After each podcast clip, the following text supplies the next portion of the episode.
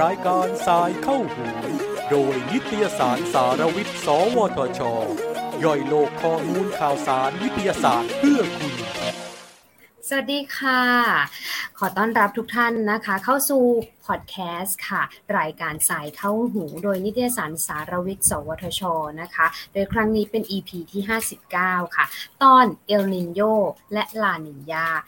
การเปลี่ยนผันวงจร ENSO กับความร้อนแล้งในไทยนะคะ อย่าเพิ่งตกใจเนาะคำศัพท์เยอะมากเลย โดยดิฉันนะคะนรมนอินทรานนท์ค่ะ ที่ปรึกษาอาวุโสฝ่ายพัฒนาธุรกิจและคลัสเตอร์นวัตกรรมของสวทชนะคะได้รับหน้าที่เป็นผู้ดำเนินรายการในครั้งนี้ค่ะ ปรากฏการณ์เอลนีโญกับลานีญานะคะ หรือที่เรียกสั้นๆว่าปรากฏการณ์ ENSO เราจะมารู้ข้อมูล เชิงลึกเนาะปรากฏการณ์นี้นะคะมีผลกระทบต่อสภาพภูมิอากาศของโลกยังไงบ้าง ประเทศไทยจะได้รับผลกระทบในเรื่องของภาวะภัยแล้ง น้ำท่วมอากาศร้อนจัดหรือไม่อย่างไรก็ตามเราจะมาร่วมค้นหาคำตอบร่วมกันนะคะ กับดรปิงปิง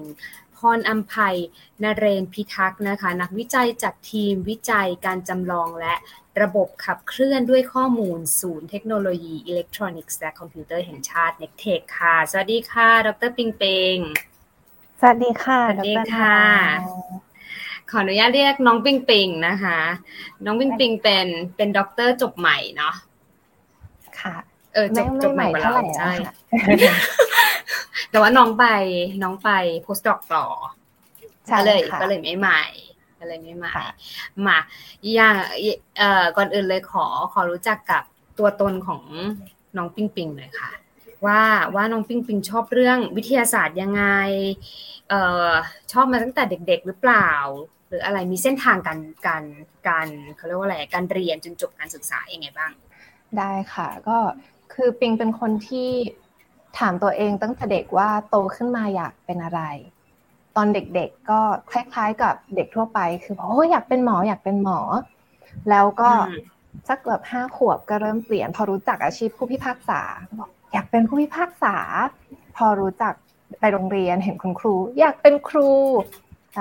ตอนเด็กๆได้เรียน พิเศษเรียนดนตรี อยากเป็นนักดนตรีอยากเป็นทุกอย่างเลยค่ะ มาตัดสินใจว่าจะเรียนวิทยาศาสตร์ หรือมาเริ่มรู้ตัวว่าชอบวิทยาศาสตร์ก่อนดีกว่า ตั้งแต่ตอนประถม เพราะว่าเรียนวิทยาศาสตร์ในห้องเรียน แล้วก็เวลาคุณครูพูดถึงเรื่องการทดลองหรือว่าเรื่องดาวเรื่องสิ่งแวดล้อมเนี่ยจะเป็นเรื่องที่เป็นชอบมากเป็นพิเศษค่ะ ก็ได้สี่ตลอดเลยนะ ดูท่าทางอ่าจะได้ วิทยาศาสตร์ได้ แต่วิชาอื่นเนี่ยก็ไม่ไม่แน่ค่ะ คือแบบด้วยความที่ชอบด้านนี้มาก ๆ แล้วก็ตอนเด็กๆ จะมีพวกหนังสือ encyclopedia สำหรับเด็กอะค่ะ ที่พูดเรื่องส่วนใหญ่จะพูดเรื่องการ innovation การการคิดค้นการพัฒนาหรือเทคโนโลยี แล้วก็จะมีแบบเซอร์ไอแซคนิวตันขึ้นมาแบบนักวิทยาศาสตร์เก่า แบบคลาสสิกที่เขาคิดค้นพบพบสิ่งใหม่ ๆ แล้วก็รู้สึกว่าว้าว ถ้าไม่ใช่เพราะเขาโลกเราก็จะไม่เป็นเหมือนทุกวันนี้ ก็ได้แรงบันดาลใจผ่านตัวอักษรผ่านหนังสือก่อนค่ะค่ะแล้วมาตัดสินใจเรียนวิทยาศาสตร์ตอนประมาณมปลาย ก็คือมปลายก็สอบเอ็นสมัยนั้นเป็นแกดแพดและเป็นเป็นรุ่นแรกของแกดแพด นี่คือบอกอายุเลยอ่า ถ้าใครอยากรู้ย้อนกลับไปนะอย่าพูดเยอะอย่าพูดเยอะโอเคค่ะเดี๋ยวเราเรายังไม่ได้แกดแพดคืออะไรอะงงอะต่อต่อจริงก็สอบทุกอย่างแกดแพดเพื่อเอ็นเข้ามหาวิทยาลัย สอบเข้าหมอ แล้วก็มาสอบทุนของกระทรวงวิทยาศาสตร์ไปด้วย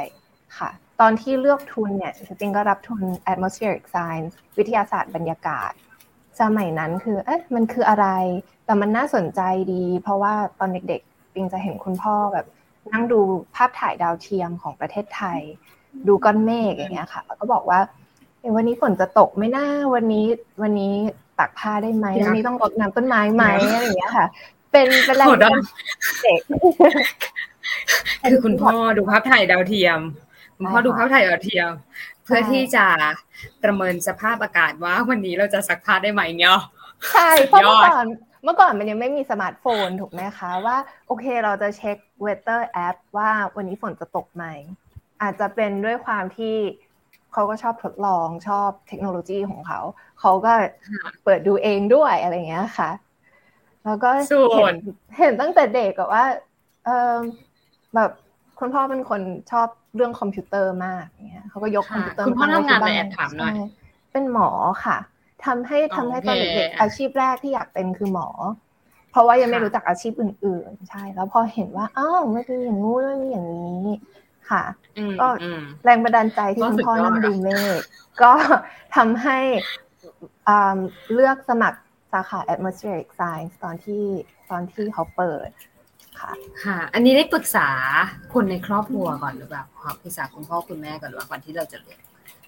ปรึกษาค่ะ แต่ปรึกษาแบบแบบสั้นๆ เพราะว่าเหมือนกับก็ส่งให้เขาดูว่าสมัยนั้นทุนมีให้ไปเรียนสาขาอะไรบ้าง แล้วปิงก็บอกว่าปิงว่าปิงชอบฟิสิกส์มากกว่าชีวะนะ atmospheric เป็นคนที่ชอบเลขเนาะใช่ค่ะ ชอบเลขชอบเรื่องแรง อาจไม่ได้เก่งไม่ได้เก่งแต่ว่าชอบมากกว่าใช่ใช่ ก็บอกว่าอยากอยากเรียนด้านนี้ ลองดูได้ไหมได้ลองดูสิลองดู ถ้าติดก็ได้ไปเองนั่นแหละ ถ้าไม่ติดก็คือไม่ได้ ไม่ต้องคิดมากอะไรอย่างเงี้ยค่ะ เออ เราจบปริญญาเอกเนาะจากมหาลัยอะไรคะจาก University of Washington ค่ะ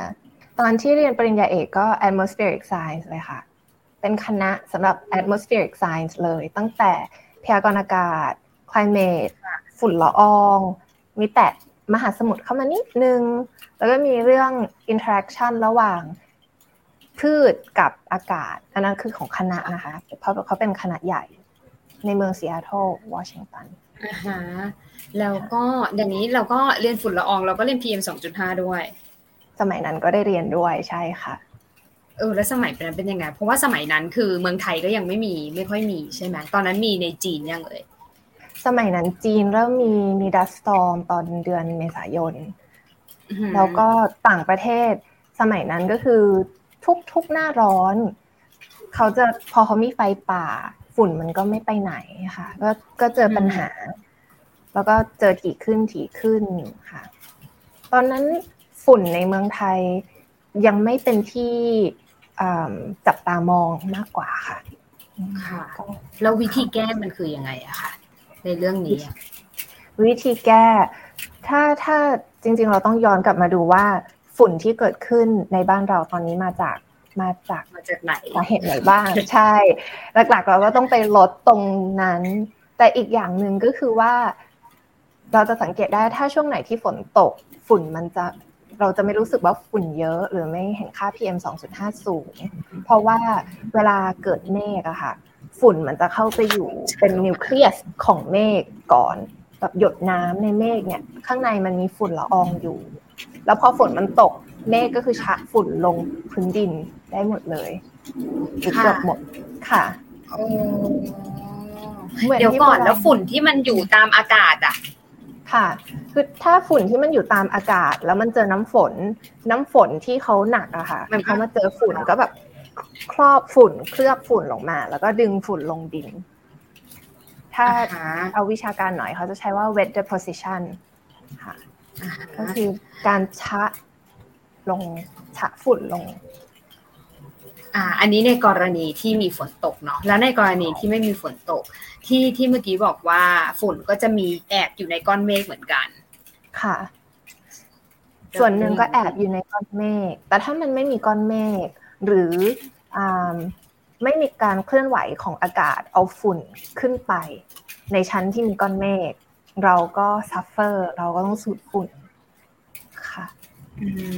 โดยปกติฝุ่นจะโดนตีขึ้นไปแอบอยู่ในก้อนเมฆเหรออันนี้ไม่รู้โดยปกติใช่ค่ะ คือปกติแล้วเนี่ย อากาศยิ่งสูงยิ่งหนาวอันนี้เราเคยได้ยินถูกไหมคะพออากาศข้างล่างที่อุ่นกว่าเนี่ยปกติอากาศอุ่น ความหนาแน่นเขาต่ำเหมือนเขาเบากว่าเขาลอยตัวได้ง่าย พออากาศแถวพื้นดินมันอุ่นกว่า มันลอยตัวขึ้น ก็สามารถชะฝุ่นเขาอาจจะไม่ใช่เรียกว่าชะเรียกว่ายกขึ้นไปใช่ค่ะแต่ถ้าในวันที่อากาศในพื้นดินมันเย็นกว่าอากาศข้างบนอ่าฮะกันคือมันก็จะทำให้ไม่ขึ้น ถูกต้องค่ะ ถูกต้องค่ะ นี่เผื่อ อันนี้เผื่อน้องๆว่าแบบน้องๆฟังแล้วน้องๆก็แบบว่าพี่ปิงปิงเรียนเรื่องอะไรนะคะ มี climate change เรียนยังไงหน้าอะไรเงี้ยค่ะแอบเด็ก ได้ ก็สถิติเป็นหนึ่งในวิชาที่ต้องเรียน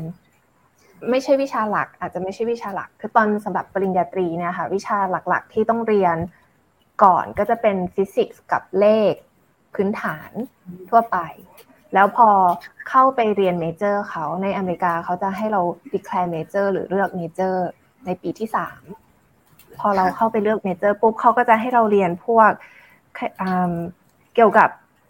ลมต่างๆของโลก ลมกระแสลมกระแสน้ำหรือทุกอย่างที่คล้ายๆกับการกึ่งๆท่องจำก่อนนะคะว่าสภาพแวดล้อมของโลกเราเป็นยังไงบ้าง แล้วหลังจากนั้นก็ค่อยเอาคณิตศาสตร์แคลคูลัสเข้ามาจับมาอธิบายเรื่องการไหลของอากาศ ก็จะคล้ายๆกับคนที่เรียนวิศวะ แล้วเขาต้องเรียนพวกมันจะมีวิชา transport phenomena ที่บอกว่าการไหลของของไหลเป็นยังไง อันนั้นเขาก็จะดูแบบสเกลโรงงานหรือสเกลแบบไม่ไม่ใหญ่มาก ในสาขาวิทยาศาสตร์บรรยากาศ หรือ atmospheric science ก็จะดูของไหลในสเกลทั้งโลก หรือเหมือนกับ ข้ามทวีปข้ามประเทศอะค่ะค่ะเรามาต่อกันที่คำถามของเราเนาะแล้วก็หลังจากที่น้องปิงเนี่ยจบไม่ใช่สิทำ postdoc เรียบร้อยแล้ว แล้วก็เข้ามาเป็นนักวิจัยที่นิกเทคนะคะอ่าอันนี้อันนี้ก็เนื่องจากว่าได้รับทุนเนาะแล้วก็เลือกใช่ไหมเราเลือกเองป่ะว่าเราจะมาลงที่เน็กเทคเป็นทุนใช่ค่ะเป็นเป็นทุนจากเน็กเทค ต้นสังกัดคือคือ n e c t e c h เลยค่ะค่ะแล้วก็ทำงานวิจัยอะไรมาบ้าง อันนี้เรายังไม่ได้ถามเนาะค่ะ มีความท้าทายยังไง กับงานวิจัยนั้นๆ ค่ะ ขออนุญาตเล่าเท้าความงานวิจัยที่ทำตอนเรียนปริญญาโทกับปริญญาเอกก่อน ก็คือเริ่มจากอาจารย์ที่ปรึกษาเขาเอา เขาบอกว่าเขามีผลแบบจำลองหรือซิมูเลชันมาให้วิเคราะห์ อยากทำไหมค่ะเขาบอกสนใจเขาก็เป็นเป็นแบบจำลองแบบค่อนข้างพื้นฐาน แต่ใช้เครื่องมือที่ไม่พื้นฐาน คือเขาใช้ซูเปอร์คอมพิวเตอร์ run simulation ขึ้นมา แล้วบอกว่าถ้าอุณหภูมิพื้นผิวน้ำทะเลสูงขึ้น 4 องศาเซลเซียสค่ะโลกเราจะเป็นยังไง เขาก็มาให้นั่งวิเคราะห์ เป็นเหมือนกันเป็นครั้งแรกเลยที่ได้รับได้ได้เรียนรู้เกี่ยวกับ climate change กับว่าอ๋อนี่คือการศึกษาเรื่อง climate change หรือการเปลี่ยนแปลงสภาพภูมิอากาศนะ ว่าเขามีหลักคิดกันแบบนี้แบบนี้ก็ได้ทดลองทำทุกอย่างอยู่กับคอมพิวเตอร์หมดเลยค่ะแบบไม่มีอะไรจับต้องได้เลยนอกจากเมาส์กับคีย์บอร์ดแล้วก็จออะไรเงี้ยค่ะซึ่งเป็น challenge อย่างแรกใช่เป็น challenge อย่างแรกเลยว่า อ๋อเรียนด้านนี้ด้วยความที่ปิงมาด้าน simulation ก็เลยกลายเป็นว่าอยู่กับอยู่กับฮาร์ดแวร์อยู่กับซอฟต์แวร์ ทั้งทั้งที่ตัวเองไม่ได้เก่งเรื่องคอมพิวเตอร์ ไม่ได้เก่งเรื่องการแบบตามเทคโนโลยีใหม่ๆ สักเท่าไหร่ ก็ต้องปรับตัวค่ะแล้วก็แต่แลบเราก็ไม่ต้องเข้าไปทำเหมือนมันมันไม่ใช่ wet lab เนาะเออค่ะไม่ wet lab ใช่คือคนที่เลือกเรียน wet lab สาขานี้ก็มี พวกที่เลือกเลือกแบบดูไอซ์คอร์แบบไปเจาะน้ำแข็งที่ขั้วโลกอย่างเงี้ยค่ะ เพื่อมาศึกษา climate ในหลายร้อยหลายปีก็มี แต่ว่าคนที่เลือกเรียนทำ simulation แล้วก็อยู่กับคอมพิวเตอร์กับอินเทอร์เน็ตพกคอมไปที่ไหนก็ทำงานได้เนี่ยก็มีค่ะก็คือปิงปิงนั่นเอง ก็คือปิงปิงนั่นเองถูกค่ะ ได้แล้วที่เมื่อกี้บอกว่าทำซิมูเลชันถ้าอุณหภูมิบนโลกสี่ขึ้นสูงขึ้นสี่องศา อะไรจะเกิดขึ้นบ้างอ๋อหลายอย่างค่ะ อย่างแรกที่เห็นชัดก็คือเขาใช้คำว่า the wet gets wetter the dry gets drier ก็คือที่ไหนที่ฝนเยอะอยู่แล้วฝฝนก็ยิ่งเยอะขึ้นอีกค่ะ ที่ไหนที่มัน แห้งแล้ง ส่วนใหญ่มันก็จะยิ่งแห้งขึ้น แล้วก็เวลาที่มีฝนหนัก คือมันก็จะหนักมากขึ้นเขาเรียกว่า extreme precipitation ฝนที่หนักมากๆแบบน้ำป่าไหลหลากก็เยอะ ช่วงที่มี heat wave ช่วงที่ฝนทิ้งช่วงนานๆ ก็เยอะขึ้น ค่ะ อันนี้ฟังแล้วมันอาจจะดูเอ็กซ์ตรีมมันอาจจะดูเหมือนกับน่ากลัวว่าใช่เศร้า ใช่ แต่ว่า แต่ว่ามันคือมันก็ค่อยๆเกิดขึ้นเรื่อยๆ เราอาจจะสังเกตว่าหลายๆอย่างเปลี่ยนแปลงเราต้องปรับตัว แต่แต่ว่าเราก็สามารถชะลอสิ่งเหล่านี้ได้หรือว่าป้องกันได้ถ้าหากว่าเราเรียกว่าลดการปล่อยก๊าซเรือนกระจกค่ะอันนี้อันนี้ลดคาร์บอนใช่ลดคาร์บอน ได้เดี๋ยวกันนะเมื่อกี้เดี๋ยวขอสรุปก่อนเมื่อกี้เออปิงปิงก็เล่าให้ฟังนะว่าทำงานวิจัยอะไรมาบ้าง แล้วก็ความท้าทายที่เมื่อกี้ปิงปิงบอกก็คืออยู่จะต้องแบบ เป็นเพื่อนกับคอมพิวเตอร์ตลอดเวลา ค่ะถูกไหมแล้วแล้วมีความท้าทายอย่างอื่นอีกไหมคะความท้าทายถัดมาก็คือ พอมันเป็นงานเกี่ยวกับสิ่งแวดล้อมใช่ไหมคะ เราต้องเก็บข้อมูลสิ่งแวดล้อม แต่ว่าบางทีมันไม่ใช่ว่าเราสามารถ ไปตั้งสเตชันเพื่อเก็บข้อมูล แล้วก็อยู่ตรงนั้นตลอดทุกวันทุกเดือนอหรือว่าถ้าเป็นสิ่งที่คำถามที่เราอยากศึกษาแบบสิ่งที่เกิดขึ้นมาแล้ว แต่ว่าเราไม่มีข้อมูล มันก็ทำยากกว่า มันก็ต้องเหมือนกับมานั่ง run simulation ย้อนหลัง แล้วเอาคอมพิวเตอร์เอาแบบจำลองเนี่ยมามาเดาหรือไม่ใช่เดาแต่ว่ามาคำนวณมา คำนวณว่าข้อมูลมันจะเป็นอย่างไร แล้วค่อยมาวิเคราะห์ ความแม่นยำความถูกต้อง มันไม่เหมือนกับการเอาเครื่องมือไปตั้งวางเป็นร้อยปี แล้วก็เอาข้อมูลเนี่ยมาวิเคราะห์ค่ะ อย่างที่เกริ่นตอนช่วงเริ่มรายการเนาะว่าปรากฏการเอลนินโยลานินยาเนี่ยนะคะ อยากให้น้องปิงช่วยอธิบายให้เข้าใจง่ายๆหน่อยค่ะว่า การเปลี่ยนแปลงของสภาพภูมิอากาศปรากฏการณ์อันเนี้ยหรือว่า climate change อะเออ มันเป็นอย่างเดียวกันหรือเปล่า ค่ะ ก็เอาคำถามหลังนี้ก่อนก็แล้วกันว่า climate change กับ El Nino La Nina เนี่ยเราได้ยินคนพูดหรือหรือเสนอข่าวสองเรื่องนี้พร้อม ๆ กันบ่อยมากเลย มันเป็นเรื่องเดียวกันไหม คำตอบก็คือเอลนิโยกับลานิญากับ climate change เป็นคนละเรื่องกันนะคะ เป็นคนละเรื่องเดียวกัน ก็คือว่าเอลนิโยลานิญาเป็นวัฏจักรเป็นไซเคิลที่เกิดขึ้นอยู่แล้ว เกิดขึ้นมาหลายสิบปีแล้วค่ะซึ่งเป็นการกลับขั้วของสภาพอากาศอุ่นขึ้นกับเย็นลง เดี๋ยวก่อนนะมันคือเกิดก่อน climate change ด้วย จะเรียกว่าอย่างนั้นก็ได้ ใช่จะเรียกอย่างนั้นก็ได้ เพราะว่า climate change หรือการเปลี่ยนแปลงสภาพภูมิอากาศ เป็นการเปลี่ยนแปลงสภาพภูมิอากาศรวมที่เกิดจากมีการพิสูจน์แล้วค่ะว่าเกิดจากน้ำมือมนุษย์ เกิดจากการปล่อยก๊าซเรือนกระจกที่เยอะเกินค่ะซึ่งมันก็เกิดช่วงที่มีการปฏิวัติอุตสาหกรรม แล้วก็คือ ร้อยปีที่ผ่านมาค่ะแต่ว่าบันทึกประวัติศาสตร์ย้อนหลังนะคะเขาเริ่มมีคนสังเกตเห็นสิ่งที่ทุกวันนี้เราเรียกกันว่าเอลนิโยลานิญาเนี่ยนานกว่านั้นก็คือตั้งแต่ก่อนที่จะมี climate change เหมือนกับว่า climate change เนี่ยมันทำให้อุณหภูมิเฉลี่ยโลกค่อยๆ เพิ่มสูงขึ้น เป็นแนวโน้ม เหมือนกับถ้าเรามองระยะยาวโดยที่ไม่ได้มองว่าเดือนนี้เดือนหน้ามันจะอุ่นขึ้นเย็นลง แต่ว่าในแต่ละปี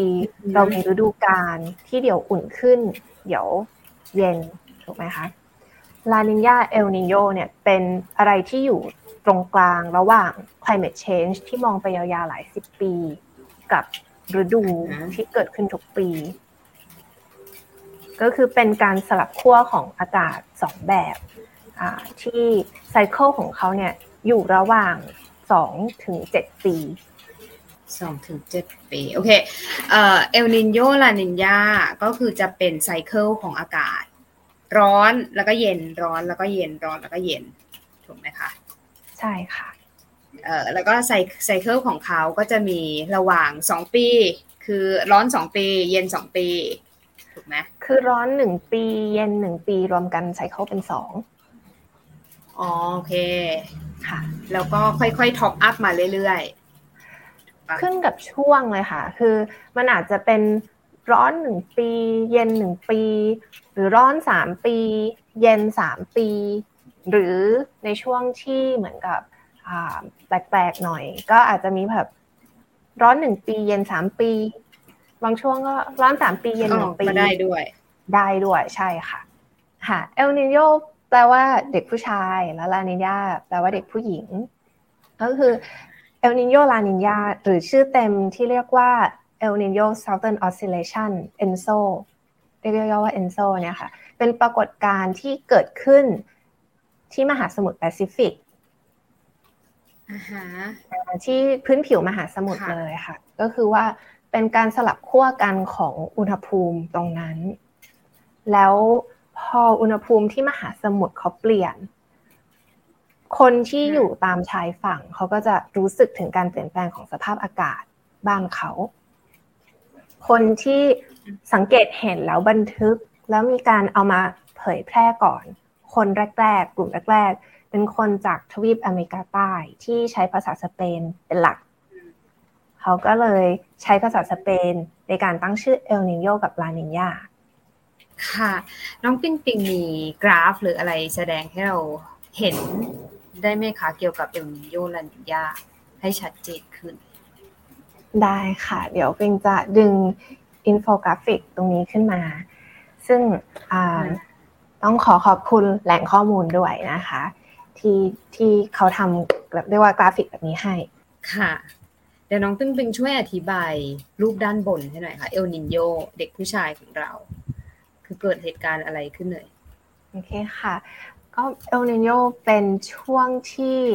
อ่ามหาสมุทรแปซิฟิก โดยเฉพาะด้านบนเนี่ยค่ะอ่าด้านพื้นผิวของเขามีความอุ่นขึ้นกว่าปกติ ยังจะเห็นได้ว่า ภาพแบบบริเวณที่มีสีแดงๆ สีส้มๆ อันนั้นคือแทนหมายถึงอุณหภูมิของผิวน้ำก็อืมเอลนิโยเป็นช่วงที่อ่า ลมสินค้า ซึ่งปกติจะพัดจากทิศตะวันออกไปทิศตะวันตกก็คืออาลูกศรสีดำๆที่ปิงเขียนเอาไว้สองเส้นตรงนั้นนะคะนั่นคือลมปกติของเขาใช่อ่าเอลนิโยเนี่ยคือช่วงที่ลมเนี่ยอ่อนกำลังลง ก็แปลว่าน้ำที่ถูกพัดจากทิศตะวันออกไปไปกองที่ทิศตะวันตกเนี่ยค่ะ จะอือฮึตีกลับมา ก็คืออุณหภูมิน้ำมหาสมุทรแปซิฟิกตอนกลางกับตอนตะวันออก ก็จะอุ่นขึ้นเป็นบริเวณกว้างๆเลย เพราะว่าอากาศอุ่นเนี่ยเหมือนกับว่าไม่ได้ถูกพัดไปน้ำอุ่น ไม่ได้ถูกพัดไปกองรวมกันละ แต่ว่าอ่าสามารถกระจายตัวได้เต็มมหาสมุทรนี่คือปรากฏการณ์เอลนิโยซึ่งอธิบายได้โดยรูปด้านบนตรงนี้ค่ะ แล้วพออุณหภูมิพื้นผิวมหาสมุทร โดยรวมเนี่ยสูงขึ้นเป็นวงกว้างขึ้น อุณหภูมิของอากาศโดยเฉลี่ยก็สูงขึ้นด้วย เนื่องจากว่าปกติแล้ว น้ำในมหาสมุทรมหาสมุทรทำหน้าที่ดูดซึมความร้อนจากอากาศลงมาพอพอน้ำในมหาสมุทรอุ่นขึ้นกว่าปกติ อากาศก็ถ่ายเทความร้อนให้มหาสมุทรได้น้อยลงได้ยากขึ้นนะคะ พอเขาถ่ายเทความร้อนให้มหาสมุทรได้ยากขึ้น อุณหภูมิเฉลี่ยของทั้งโลกของอากาศก็สูงขึ้นด้วยโดยอุณหภูมิเฉลี่ยที่สูงขึ้นจากเอลนิโยเนี่ยอ่าที่มหาสมุทรแปซิฟิกมันอาจจะสูงขึ้นประมาณครึ่งองศาหรือหนึ่งองศาก็ได้ อันนี้ก็จะถือว่าเป็นเอลนิโยแบบปานกลาง ระดับปานกลาง แต่ถ้าอืมอุณหภูมิเฉลี่ยที่พื้นผิวมหาสมุทรแปซิฟิก ตรงบริเวณที่มีอ่าแถบสีแดงๆในกราฟเนี่ยค่ะอ่าถ้ามันเพิ่มสูงขึ้นมากแบบ2องศา อันนั้นก็คืออ่ารุนแรงแล้ว เป็นเอลนิโยที่รุนแรง ก็จะได้รับผลกระทบหนักขึ้นใช่ซึ่งเอลนิโยที่รุนแรงหรือไม่รุนแรงอันนี้ขึ้นกับอะไร ขึ้นกับ climate change หรือว่ามีปัจจัยอย่างอื่น ขึ้นกับความแรงของลมนี้เลยค่ะ ขึ้นกับความแรงของลมสินค้าเนี่ยเพ ราะว่าถ้าหากว่าลมสินค้าแรงมากเอลนิโยมันก็จะอ่อนหรือว่าไม่เกิดขึ้นเลย หรือกลายเป็นลานิญาซะด้วยซ้ำแต่ถ้าสมมติว่าลมสินค้านี้เขาอ่อนกำลัง แล้วน้ำอุ่นสามารถแผ่กระจายได้ทั่วผิวมหาสมุทรเมื่อนั้นเอลนิโยก็กำลังแรงขึ้นรุนแรงมากขึ้น แล้วเอลนิโยที่รุนแรงหรือไม่รุนแรงต่างกันเนี่ย คือเขาก็จะส่งผลต่อสภาพอากาศของประเทศรอบๆ มหาสมุทรแปซิฟิกต่างกัน จริงๆไม่ใช่แค่รอบๆ มหาสมุทรแปซิฟิกนะคะ ทั่วทั้งโลกเลยได้รับผลกระทบจากเอลนิโยลานิญาเพราะว่าแปซิฟิกเป็นมหาสมุทรที่ใหญ่มาก แล้วก็การเปลี่ยนแปลงเล็กน้อยในมหาสมุทร บริเวณหนึ่งมันกระทบไปเป็นวงกว้างเลยค่ะสำหรับลานิญาก็กลับกันก็คือลมสินค้าแรงขึ้น น้ำอุ่นถูกพัดไปกองรวมกันอยู่แถวแถวทวีปเอเชียค่ะ มากกว่า อุณหภูมิเฉลี่ยของมหาสมุทรแปซิฟิกก็ลดลงก็คือเย็นขึ้น พอมันเย็นขึ้นมหาสมุทรก็สามารถดึง ดูดซับความร้อนจากอากาศได้ อากาศก็อุณหภูมิเย็นลงโอเคเฮ้ยเรามีคำถาม คือดำน้ำเนาะแล้วก็จะมีพวกเรื่องแบบปะการังฟอกขาว ซึ่งสิ่งเหล่านี้มันเกิดขึ้นเพราะว่า UV ถูกไหมหรือน้ำน้ำที่มันร้อนการที่แบบเอลนินโยอะไรเงี้ยเนี่ยเพิ่มความร้อนแผ่กระจายความร้อน ตอนแรกได้ยินว่า ตอนแรกเข้าใจว่าที่น้องปิงบอกว่ามันมันแค่อยู่พื้นผิวน้ำเนาะค่ะ คราวนี้พอมาคิดดูอีกที ตัวนี้มีผลกระทบต่อต่อต่อต่อปะการังฟอกขาวด้วยไหมคะมีผลค่ะ คือปะการังฟอกขาว ขอเรียนไว้ก่อนเลยว่าอย่างแรก climate change มันทำให้ปะการังฟอกขาวเกิดมากขึ้น เพราะว่าแนวโน้มอุณหภูมิน้ำมันสูงขึ้นเรื่อยๆ แต่ว่าพอมีเอลนิโยปุ๊บ อุณหภูมิของน้ำสูงขึ้นอีก แล้วคือพอมันอุณหภูมิมันเพิ่มขึ้นที่พื้นผิวอะค่ะชั้นที่มันต่ำลงมากว่าพื้นผิวเล็กน้อย อุณหภูมิก็เพิ่มขึ้นเช่นกัน อาจจะเพิ่มไม่เท่าพื้นผิว แต่ว่าพอมันเพิ่มขึ้นถึงระดับหนึ่งปะการังเขาก็รู้สึกได้ เพราะฉะนั้นเอลนิโยก็เพิ่มความเสี่ยงของการเกิดปะการังฟอกขาว โดยเฉพาะในแถบทวีปอเมริกาเพราะว่าน้ำอุ่นก็ไหลไปกองแถวบ้านเขา ในในทางกลับกันนะคะปลาหรือสิ่งมีชีวิตอื่น ๆ ที่ชอบน้ำเย็น เขาก็จะหนีไปอยู่ที่อื่น เพราะว่าอุณหภูมิมหาสมุทรแถวทวีปอเมริกาใต้มันสูงขึ้น ก็จะส่งผลต่อสิ่งมีชีวิตในมหาสมุทรแบบเป็นอย่างแรกเลย แล้วอย่างที่สองที่เราจะรู้สึกกันได้ก็คือเรื่องอุณหภูมิ แล้วนอกจากอุณหภูมิแล้ว สิ่งที่รู้สึกได้อีกอย่างหนึ่งก็คือเรื่องฝนค่ะหมายถึงว่าถ้าเราอินแลนด์เนาะถ้าเราอยู่ในอยู่ในภูมิภาค สิ่งที่เรารู้สึกได้ก็คือเรื่องอุณหภูมิที่เปลี่ยนไปค่ะ แล้วก็ฝนแต่ว่า อ่าโอเค เข้าใจแล้วก็ฝน แต่ถ้าเป็นคนที่อยู่ที่แบบชายฝั่ง เขาก็จะรู้สึกได้ง่ายกว่า คนที่อยู่ในในในเมือง ถูกต้องค่ะค่ะ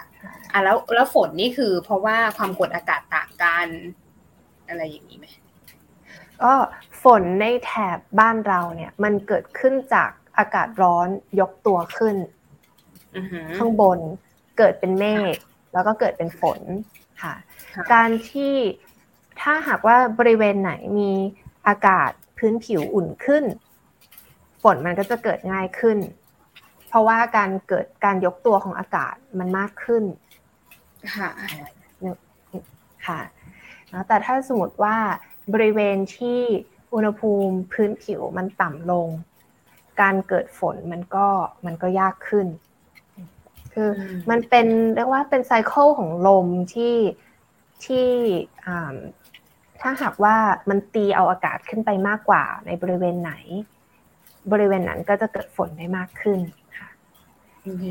ทำไมบางทีอะในเมืองไทยเนาะร้อนตับแตกเลยอุณหภูมิร้อนทำไมทำไมฝนไม่มา อะ อันนี้คำถามเด็กน้อย โอเค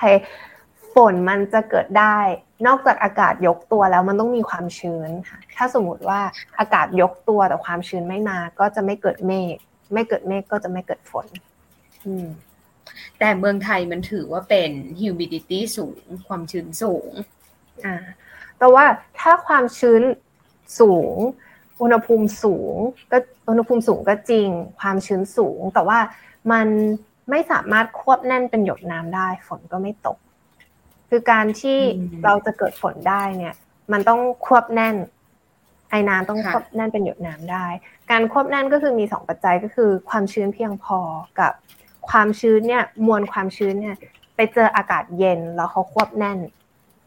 เหมือนเวลาเรามีแก้วน้ำแก้วน้ำเย็นอยู่ อะ แล้วรอบๆแก้วน้ำเราเห็นหยดน้ำก็คืออากาศข้างนอก อากาศนอกแก้วเนี่ยเขาควบแน่นตรงพื้นผิวแก้วน้ำที่มันเย็นค่ะ เวลาจะเกิดฝนเนี่ยต้องมีการยกตัวของอากาศร้อนขึ้นไปข้างบน เจออากาศเย็นค่ะพออากาศร้อนเจออากาศเย็น แล้วมีความชื้นเพียงพอ เขาก็ควบแน่นเกิดเป็นหยดน้ำแล้วก็เกิดเป็นฝนได้ นี่คือเบสิกของการเกิดเมฆแล้วก็การเกิดฝนค่ะแต่ถ้าถ้าเมื่อไหร่ก็ตามที่ปัจจัยเหล่านี้ไม่ครบก็คือไม่มีการควบแน่น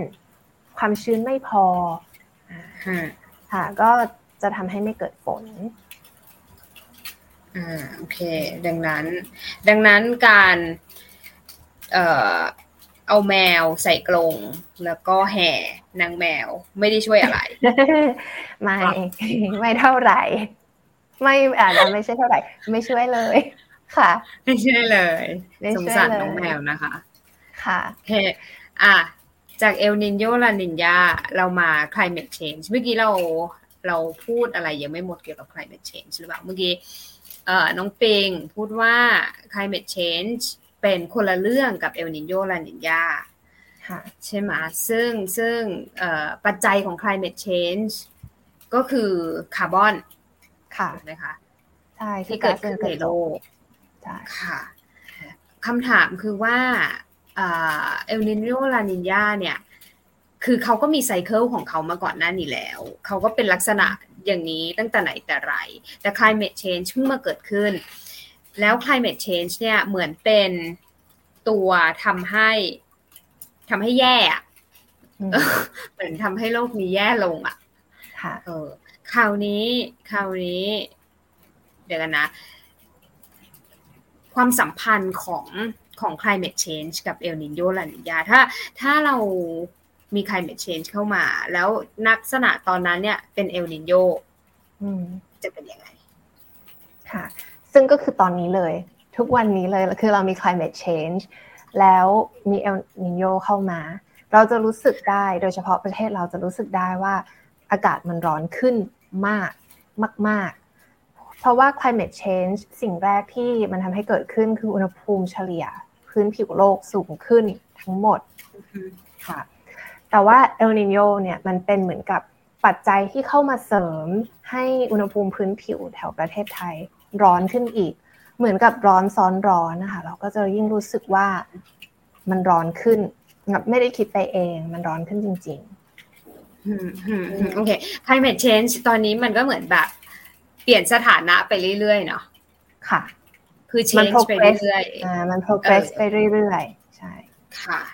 ค่ะ โอเค แล้วถ้าถ้าเป็นเอลนินยาถ้าเป็นลานินยาอ่า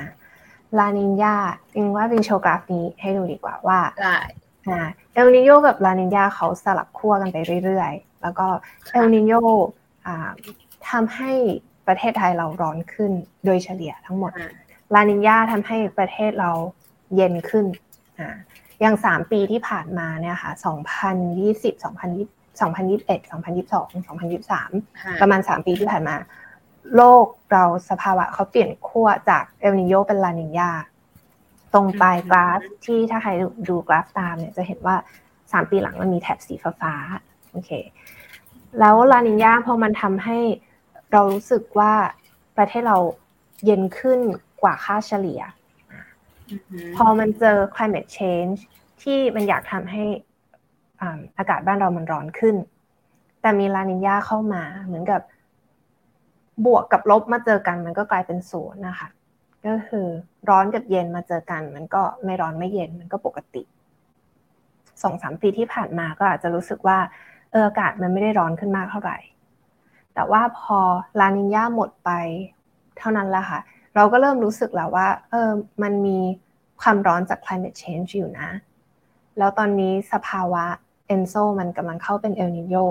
ก็จะยิ่งรู้สึกอีกว่ามันร้อนสอนร้อนโอเคเอ่อแต่ไหนบอกว่ามันมีไซเคิลสองปีสามปีอะไรไม่ใช่หรอทำไมนี่มันยังไม่จบปีเลยทำไมมันจะเป็นเอลนิโยไปแล้ว ไซเคิลของการเปลี่ยนเอลนิโยลานินยาไม่ได้เกิดขึ้นตอนต้นปีเสมอค่ะเสมอไป หลาย ๆ กรณีจะเกิดขึ้นตอนช่วงกลางปี ก็คือช่วงประมาณเดือนมิถุนาพฤษภามิถุนาค่ะ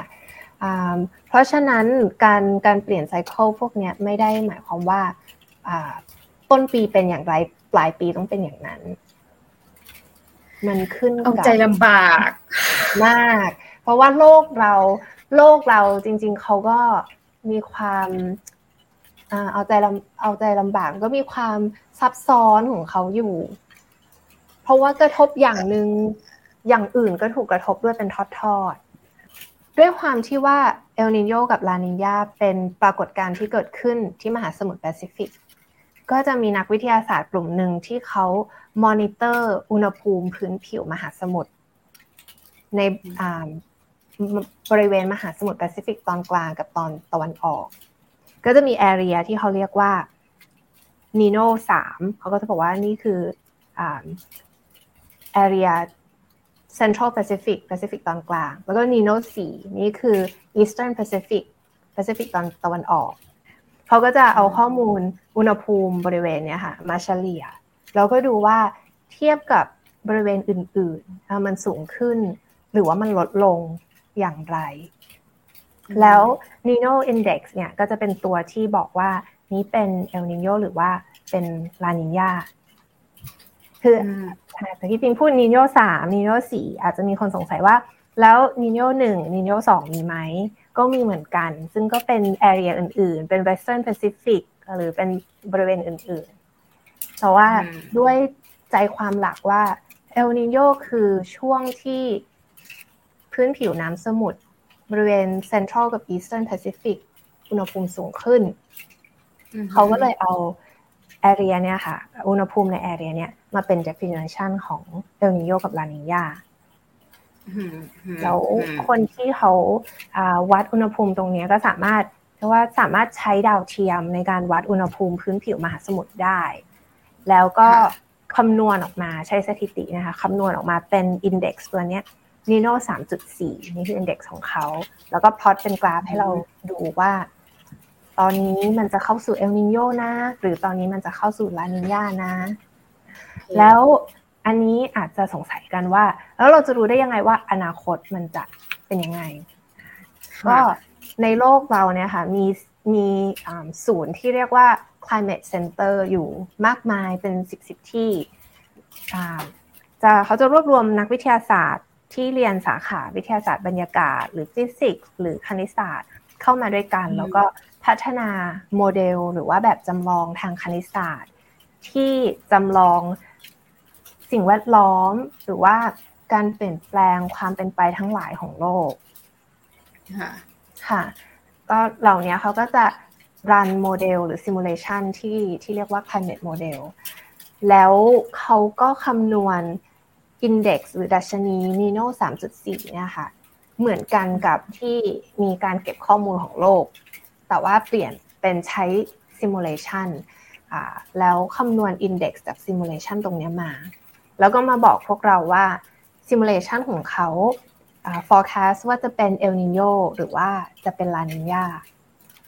ก็เอาผลของหลายๆ simulation เนี่ยมาเฉลี่ยให้เราไม่ได้ทำคนเดียวเนาะอ่า ไม่ได้ทำคนเดียว ไม่ใช่ ไม่ใช่คนเดียว ไม่ใช่ประเทศเดียว ไม่ใช่ศูนย์เดียว เออเออเออค่ะค่ะค่ะ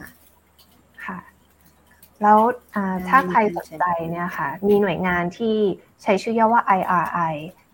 ในสหรัฐอเมริกาเขารวบรวมข้อมูลเหล่านี้ให้เราสามารถเข้าไปดูได้ค่ะถ้าใครอยากปวดหัวกับกราฟนะคะ เชิญเข้าไปดูได้นะคะ IRI นะอ่าแต่ถ้าให้ง่ายคือคือแค่น้องอ่าอ๋อถ้าให้ง่ายก็คือน้องเปิดแค่เนี้ยพี่ก็มองแล้วแบบเต็มเลยว่ะเออค่ะ เออกรมอุตุของเราโชว์กราฟพวกนี้ไหมโชว์ค่ะกรมอุตุเราจะติดตามอ่าเรียกว่า ความเป็นไปหรือว่าการการคาดการณ์เหล่านี้จาก NOAA NOAA แล้วก็เอามาเอามาเรียกว่าอัปเดตให้พวกเราดู ถ้าไม่อยากไปอ่านภาษาอังกฤษของต่างประเทศก็เข้าไปเว็บกรมอุตุได้ค่ะ เราก็ติดตามที่กรมอุตุนะคะโอเค เรามาต่อ climate change เราไปแล้วเนาะมีอยากอะไรเพิ่มเติมกับ climate change ไหมอืม เอาไว้ก่อนดีกว่า มีงานวิจัยไหมอ่ามีเกี่ยวกับ climate change ที่ปิงปิงทำอะค่ะ มีค่ะมีเดี๋ยวถ้ายังไงอาจจะโอเค ไม่อาจจะไม่มีสไลด์มาพูดถึง พูดถึงเรื่องงานวิจัยจะใช้วิธีเล่าตักเปล่าไปก่อน ก็คือ เมื่อสักครู่ปิงอธิบายว่าในการ forecast El Nino La Nina เขามี climate model เยอะมาก แล้วก็รันเป็นซิมูเลชันมีเส้นมากมายปวดหัวมากว่า มันจะเป็นเอลนิโยหรือลานินยาในสามปีข้างหน้าในสามเดือนข้างหน้าหรือว่าในหนึ่งปีข้างหน้ามีคลายเมดเขาจะดูกันเป็นหลายสิบปี ไปเป็นระยะยาว ก็มีคนใช้ climate model เหล่านี้ค่ะ รันไปจนกระทั่งถึงปี 2100คศ2100 เลย แล้วก็ดูว่าถ้าเรายังคง ปล่อยก๊าซเรือนกระจกเรื่อยๆเรื่อยๆเรื่อยๆอุณหภูมิมันจะสูงขึ้นเท่าไหร่ แต่ว่าถ้าเราลดการปล่อยก๊าซเรือนกระจก อุณหภูมิมันจะเปลี่ยนไหม แล้วงานวิจัยถ้าถ้าสมมติว่าหนึ่งร้อยปีข้างหน้าหนึ่งร้อยปีข้างหน้าอุณหภูมิจะสูงขึ้นเท่าไหร่ถ้าเรายังทำพฤติกรรมเหมือนเดิมเนี่ย business as usual ใช่ไหมคะเขามีซีนารีโอของเขา ซึ่งอุณหภูมิเฉลี่ย ของประเทศไทย สูงขึ้นเกินสี่องศาเกินสาเมื่อกี้ที่ที่เราบอกว่าเราทำอ่าอ่าเมื่อกี้ก่อนหน้านี้เราบอกว่าเราทำทำทำซิมูเลชันสี่องศาที่อย่างเงี้ยจำได้ นี่พูดกับตัวเองทำซิมูเลชันสี่องศา อันนั้น เราก็ถามว่าเอาคามออกมาเป็นยังไง ก็บอกว่าถ้าฤดู เอ๊ะ ใช่ไหม wet ใช่ป่ะ the wet get wet the wet get wetter ใช่ค่ะ the dry get drier อ่า ใช่ก็คือก็คือประเทศไหนที่มีน้ำก็คือจะน้ำท่วมน้ำป่าไหลหลากไปอันไหนที่แห้งก็แห้งแล้ง ไปมากกว่าเดิม ค่ะโอเค แล้วถ้ามากกว่าสี่องศานี่คือยังไงเอ่ยบ้านเบิร์นไม่ต้องอยู่กันเลย อ่าไหมยากยากมากใช่ค่ะ แล้วคือพออุณหภูมิเฉลี่ยมันเพิ่มขึ้นสี่องศา มันไม่ได้แปลว่า อุณหภูมิหน้าร้อนมันจะเพิ่มขึ้นแค่สี่องศานะคะพี่นาราอุณหภูมิหน้าร้อนมันจะเพิ่มขึ้นสูงกว่าสี่องศา แน่ๆอ่าอย่างปีนี้สมมติว่า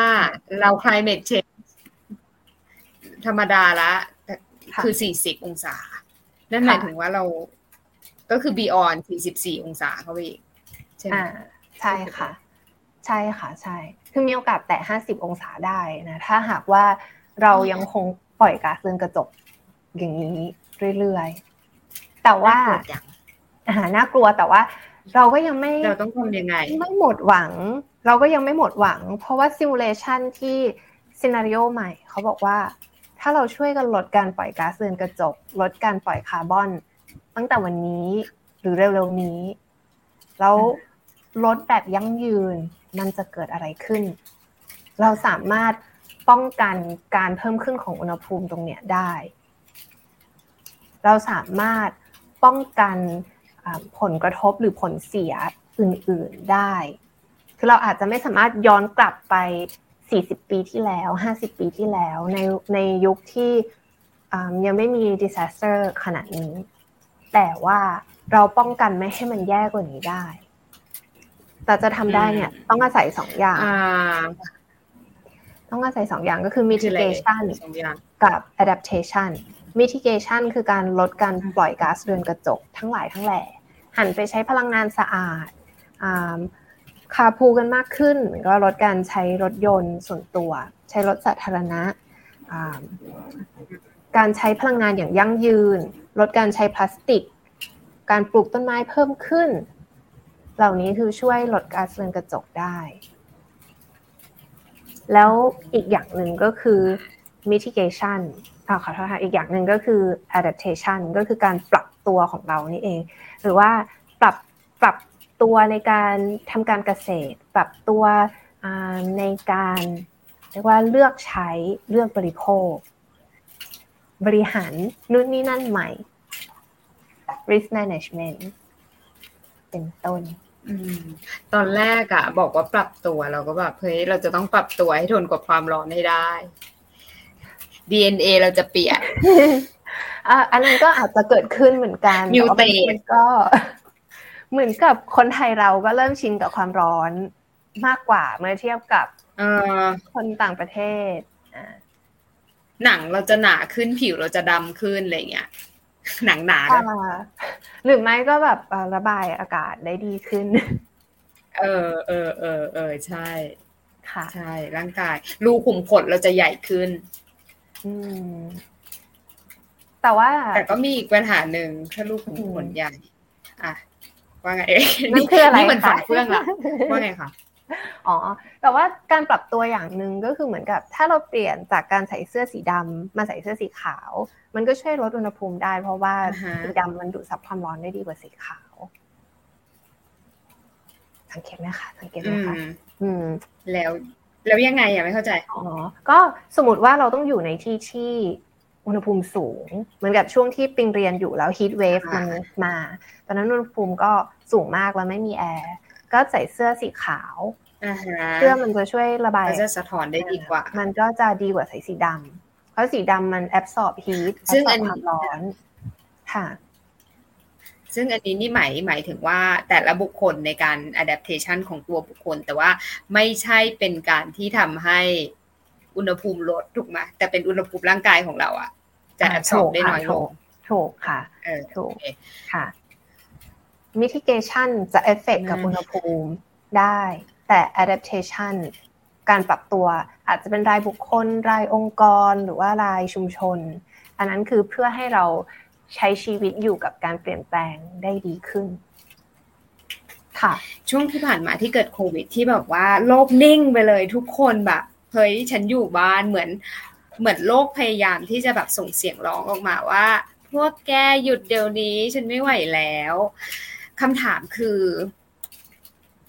ใช้คำว่าปรากฏการณ์ได้ไหมที่แบบฟรีซไปประมาณเกือบเดือนเนี่ยค่ะ มันเกิดอะไรขึ้นบ้าง กับกับกับปรากฏการณ์เอลนินโยลันยาหรือว่า climate change มันลดลงมาหรือเปล่าหรืออะไรอย่างเงี้ยค่ะ ค่ะมีผลกระทบ ที่ดีขึ้นบ้างไหมคือเอลนินโยลานินยาเขาก็อยู่ของเขาไปเป็นไซเคิลของเขา แต่ว่าในแง่ของ climate change หรืออาจจะต้องเรียกว่าการเปลี่ยนแปลงที่เกิดขึ้นโดยน้ำมือของมนุษย์ หรือ anthropogenic climate change สิ่งเหล่านี้มันดีขึ้น คือ PM 2.5 บ้านเรา ก็ลดลง บ้านเขาก็ลดลง มลพิษ ในอเมริกาในจีน ในเมืองใหญ่ ๆ หลาย ๆ ที่เนี่ยลดลงอย่างเห็นได้ชัดค่ะแล้วก็มี paper ออกมาแบบตีพิมพ์เรียบร้อย เลยสามารถสามารถ search ดูได้ถ้าสนใจ เรียกว่าสิ่งแวดล้อมทางอากาศก็ดีขึ้น สิ่งแวดล้อมทางน้ำก็ดีขึ้นพวกทะเลหรือว่าแหล่งท่องเที่ยวที่เดิมทีมีขยะมาก ปลาโลมาไม่โผล่ขึ้นมาให้เห็นหรือว่า ต่างๆ นานาเหล่านี้ค่ะ ก็เขามีมีโอกาสได้ฟื้นฟู มีช่วงเวลาให้เขาพักฟื้นแล้วก็ฟื้นฟู สิ่งแวดล้อมหลาย ๆ อย่างดีขึ้นในช่วงที่มีโควิด แต่ว่าในด้วยความที่ความแห้งแล้ง มันก็ยังคงมีตามฤดูกาลข่าวไฟป่า มันก็มันก็ยังคงมีในช่วงโควิดเหมือนกัน คือมันก็จะมีสิ่งที่มีสิ่งที่เรายังคงได้รับ ผลกระทบจาก climate change อยู่ แล้วก็มีสิ่งที่เออมันดีขึ้นชั่วขณะหนึ่งนะ ในช่วงที่ช่วงที่เรียกว่าเราระวังตัวกันมากขึ้นกับการกับการดูแลธรรมชาติไปโดยปริยาย ค่ะ น้องปิงค่ะมีคำถามสำหรับเอลนินโยครั้งนี้ที่กำลังเกิดอยู่เนี่ยค่ะ มันจะอยู่กับเรานานแค่ไหนเลยก็จากที่ climate center หลาย ๆ ที่เขารัน simulation หรือว่ามีโมเดลในการจำลองแล้วก็ forecast ของเขาค่ะ เขาบอกว่าประมาณต้นปีหน้ามีโอกาสมีแนวโน้มที่เอลนิโยมันจะเปลี่ยนมาเป็นนิวทรัลสามสิบเปอร์เซ็นก็แปลว่า แปลว่ามันอาจจะยังคงเป็นเอลนิโยอยู่ แต่ว่าไม่ใช่เอลนิโยที่แรงแล้ว มันอาจจะอ่อนลงภายในหนึ่งปีข้างหน้า แปลว่า แปลว่าเราอาจจะยังไม่ต้องแพนิคในเรื่องของฝนหรือความร้อน คือแน่นอนว่าพอมันเริ่มเป็นเอลนิโยเราก็จะเริ่มรู้สึกว่าอุณหภูมิบ้านเรามันสูงขึ้น แล้วก็มันอาจจะมีภัยแล้งมาด้วยเมื่อความชื้นมันลด ก็คือเหมือนความชื้นจากจากมหาสมุทรเข้ามาในบ้านเราได้ไม่เต็มที่ แต่ว่ามันถ้าหากว่าเอลนิโยอยู่ไม่นาน ซึ่งแนวโน้มมันอาจจะ อาจจะนะคะไม่ได้อยู่นานขนาดนั้น ความร้อนความแล้งมันก็อาจจะไม่ได้เยอะมากเมื่อเทียบกับเอลนิโยที่มันรุนแรงที่ผ่านมา แต่ด้วยความที่ว่ามันมี climate change ซ้อนอยู่ เราก็จะรู้สึกว่ามันอุ่นขึ้นค่ะ แต่เอลนิโยมันมันอาจจะหมดไปภายในหนึ่งปีหรือหนึ่งปีกว่าคือ หลังหนึ่งปีเนี่ยยังไม่ได้มีคนทำ forecast ออกมา แต่ว่าภายในหนึ่งปีเนี่ย มันมีโอกาสที่จะเข้ามา neutral แล้วก็ดูต่อว่าหลังจากนั้นมันจะเป็นยังไง แต่แต่ทางนี้ทางนั้นก็คือขึ้นขึ้นขึ้นอยู่กับว่าเราสามารถลดลด climate change ได้หรือเปล่าค่ะใช่ แต่ climate change เนี่ยกว่าเราจะลดได้อ่าคือต่อให้เรา ลดการปล่อยคาร์บอนวันนี้ มันก็ต้องมีเวลาอีกหลักสิบปีกว่าที่ชั้นบรรยากาศแล้วก็มหาสมุทรจะปรับตัวตามค่ะค่ะก็แปลว่าลดวันนี้แล้วเราจะได้ผลวันหน้าเหมือนกันการออมเลยค่ะ เก็บวันนี้เราได้ใช้วันหน้า อืม เราควรจะเก็บกันวันนี้เราเราคิดว่าเรายังมีชีวิตอยู่ในวันหน้าค่ะ เราคงจะไม่ผิวแผดเผาไหม้ไปก่อน เนื่องจากความร้อนของเอลนินโยบวกกับ climate change แล้วเราก็ทนไม่ไหว เราก็แห้งตายค่ะเราจะไม่เป็นอย่างนั้น เราจะไม่เป็นหน่วยงานเพราะเราจะเปลี่ยนปรับปรุงตัวเอง เราจะคิดถึงสิ่งที่โลกของเราจะได้รับผลกระทบ เราก็จะเอามาใส่ใจว่า เราสงสารโลกนี้นะ แล้วเราจริง ๆ แล้วเราสงสารตัวเองเว้ย จริงๆแล้วเราควรจะต้องสงสารตัวเอง เพราะว่าเพราะว่าอะไรที่เกิดขึ้นกับโลกนี้เราได้รับผลกระทบเต็มๆนะคะ ได้วันนี้นะคะก็ต้องขอบคุณดรปิงปิงมากเลยนะคะ ที่ได้มาร่วมพูดคุยให้เราเข้าใจในปรากฏการณ์เอลนิโยลานิยามากขึ้นนะคะ แล้วก็การเตรียมพร้อมสำหรับการรับมือสถานการณ์ที่จะเกิดขึ้น น้องน้องปิงมีอะไรอยากจะเพิ่มเติมไหม ให้ให้ประโยคสุดท้าย ประโยคสุดท้ายเหรอคะอย่าเพิ่งท้ออย่าเพิ่งหมดหวังกับเรื่องอุณหภูมิของของโลกหรือของประเทศ เพราะว่าถ้าเราร่วมมือกันเนี่ย มันยังไม่สายเกินไป แต่เราต้องร่วมมือค่ะอืม เราต้องร่วมมือ ซึ่งบางทีอะนี่ก็เปล่าบางทีคือเหมือนเราโดน เราโดนโฆษณา อย่างเช่น เราโดนโฆษณาเนาะแล้วเราก็เชื่อคำโฆษณา แต่จริง ๆ แล้วสิ่งที่เขาพูดในโฆษณา อาจจะไม่ใช่เป็นความจริงก็ได้ เข้าใจสิ่งที่กำลังจะพูดไหม anyway anyway วันนี้ก็ขอบคุณน้องปิงปิงมากเลยนะคะ แล้วก็ขอบคุณทุกท่านนะคะที่ติดตามรับฟังสายเข้าหูนะคะ โดยนิตยสารสารวิทย์สวทช ค่ะ แล้วก็กลับมาพบกันใหม่กับสาระความรู้แล้วก็เทคโนโลยีที่น่าสนใจในตอนหน้านะคะสำหรับวันนี้ค่ะ ดิฉันนรมนอินทรานนท์แล้วก็ดรปิงปิงพรอัมภัยนเรนพิทักษ์นะคะ ต้องขอลาทุกท่านไปก่อน สวัสดีค่ะ สวัสดีค่ะ รักโลกให้มากๆตึง